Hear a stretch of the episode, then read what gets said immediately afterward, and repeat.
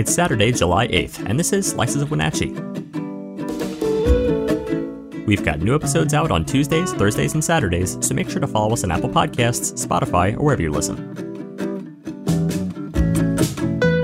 Today, the Chelan Douglas Regional Port Authority is taking online feedback for the proposed sports complex. And later, in the bustling Pybus Public Market on Wednesday evenings, a unique rhythm pulses through the air. This is Two Left Feet Dance's Tango Night. Before we begin, have you joined Neighbor yet? If not, download the app today and join local conversations about issues that matter.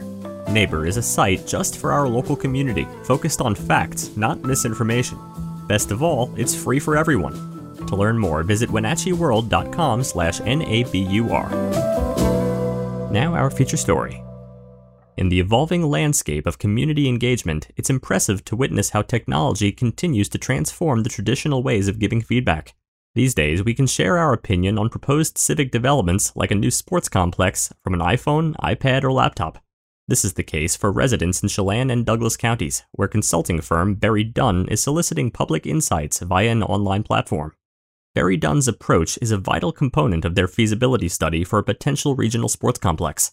Stacy Demestri, Port Director of Economic Development and Capital Projects, describes the feedback collection mechanism as a social pinpoint platform, a tool so intuitive it's utilized in all Berry Dunn studies aimed at fostering easy accessibility. The site's dashboard, endearingly referred to as really cool by Port CEO Jim Kuntz, houses an interactive map. Visitors can populate it with pins indicating their favorite facilities or suggesting new location ideas across the counties, including in areas like Chelan and Mansfield.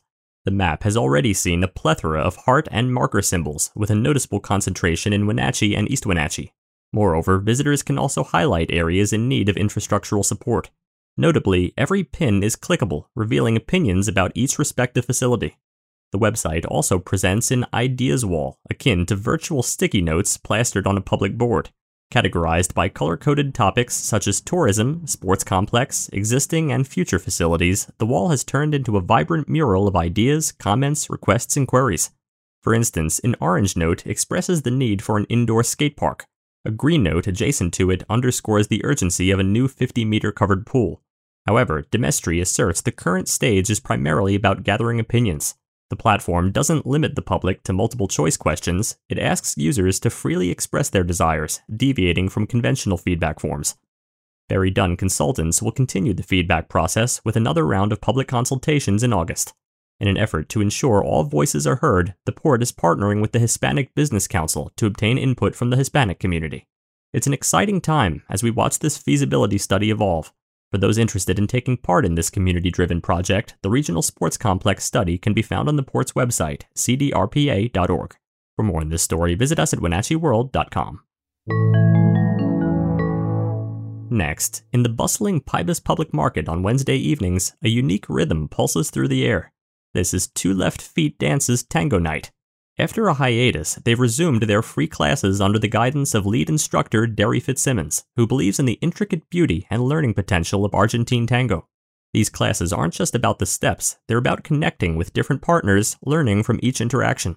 And though the dance may seem complex, Fitzsimmons insists that it's adjustable to every skill level. His partner in this venture, Jen Phillips, offers a perspective that extends beyond the dance floor. The classes at the Wenatchee Valley Senior Activity Center, where she teaches, are about creating a community where dance is accessible to everyone, regardless of age or skill. Phillips, who met Fitzsimmons at a Lindy Hop class, maintains a sense of enthusiasm for the transformative power of dance. Her approach encourages newcomers to take the first step into the world of dance and reassures them that once they experience the joy of movement, they will keep coming back. In Fitzsimmons and Phillips' dance class, tango is more than a set of steps. It's an immersive, meditative experience, promoting deep connections with the dance and the partner. They plan to continue fostering this connection, one free class at a time, with ample room for growth at Pybus Public Market. Thanks for listening. For more information on all the stories you heard today, visit us at WenatcheeWorld.com.